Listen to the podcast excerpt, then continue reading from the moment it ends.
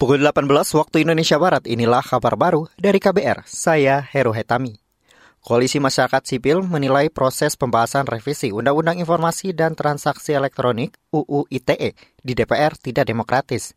Wakil Ketua Bidang Advokasi dari Yayasan Lembaga Bantuan Hukum Indonesia YLBHI Arif Maulana mengatakan, pembahasan revisi di Komisi 1 DPR dilakukan tertutup tanpa melibatkan partisipasi bermakna dari masyarakat. RUU untuk revisi Undang-Undang ITE ini mulai dibahas bulan Mei. Dalam catatan IPC, Indonesian Parliamentary Center, mereka mencatat ada 12 kali pertemuan sejak Mei untuk membahas revisi Undang-Undang ITE dan dua kali RDPU. Sayangnya dari 12 kali pembahasan itu tertutup semua dan kemudian dokumen apa yang bisa diakses publik itu hanya siapa yang hadir. Tapi apa yang diperbincangkan itu tidak bisa dikonsumsi, tidak bisa diakses. Wakil Ketua Bidang Advokasi YLBHI Arif Maulana menambahkan, revisi seharusnya dilakukan secara terbuka.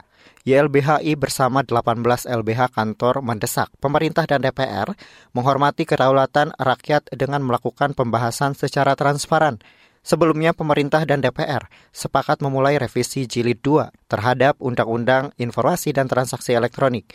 Anggota Komisi 1 DPR Dev Laksono mengatakan revisi Undang-Undang ITE hampir selesai. Ia menyebut pembahasan RUU telah bergulir cukup panjang di parlemen. Kita ke informasi selanjutnya, Saudara LSM Anti Korupsi ICW menyebut sepanjang tahun lalu total kerugian negara akibat korupsi mencapai 48,8 triliun rupiah. Temuan itu disampaikan peneliti ICW Lalola Esther. Ia mengatakan kasus tindak pidana korupsi pada 2022 mengalami tren peningkatan yang cukup signifikan. ICW mencatat pada tahun lalu ada sebanyak 2 ribuan putusan dengan perkara tipikor yang menyeret 2.200-an terdakwa. Lalu untuk jumlah kerugian negara di tahun 2022 itu sebesar 48,8 triliun rupiah dengan jumlah nilai suap, gratifikasi, dan pemerasan serta pungli sebesar 376 1,7 miliar rupiah dan jumlah pencucian uang sebesar 244,7 miliar rupiah.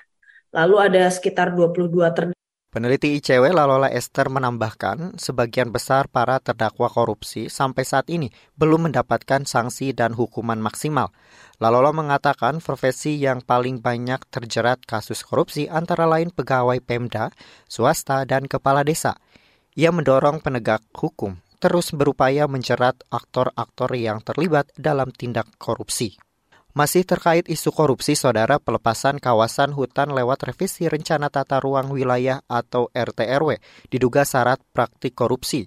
Hal itu disampaikan Ketua Advokasi dari Konsorsium Pembangunan Agraria KPA Roni Septian Maulana dalam rapat dengar pendapat di Komisi Bidang Perhutanan DPR hari ini. Roni menyebut lemahnya pemantauan kawasan hutan berpotensi membuat kerugian mencapai triliunan rupiah per tahun. Yang kan desa-desa masyarakat yang selama puluhan tahun, ratusan tahun telah ada, tidak masuk ke dalam RT RW, namun 612 hek, ribu hektar lebih, yang itu menjadi pelepasan kawasan hutan.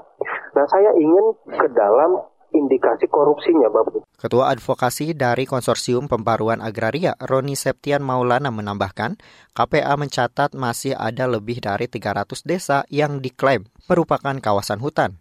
Namun data tersebut tidak masuk ke dalam revisi RT Menurutnya, pelepasan kawasan hutan berpotensi menggerus pendapatan negara jika tidak diawasi secara tepat di lapangan.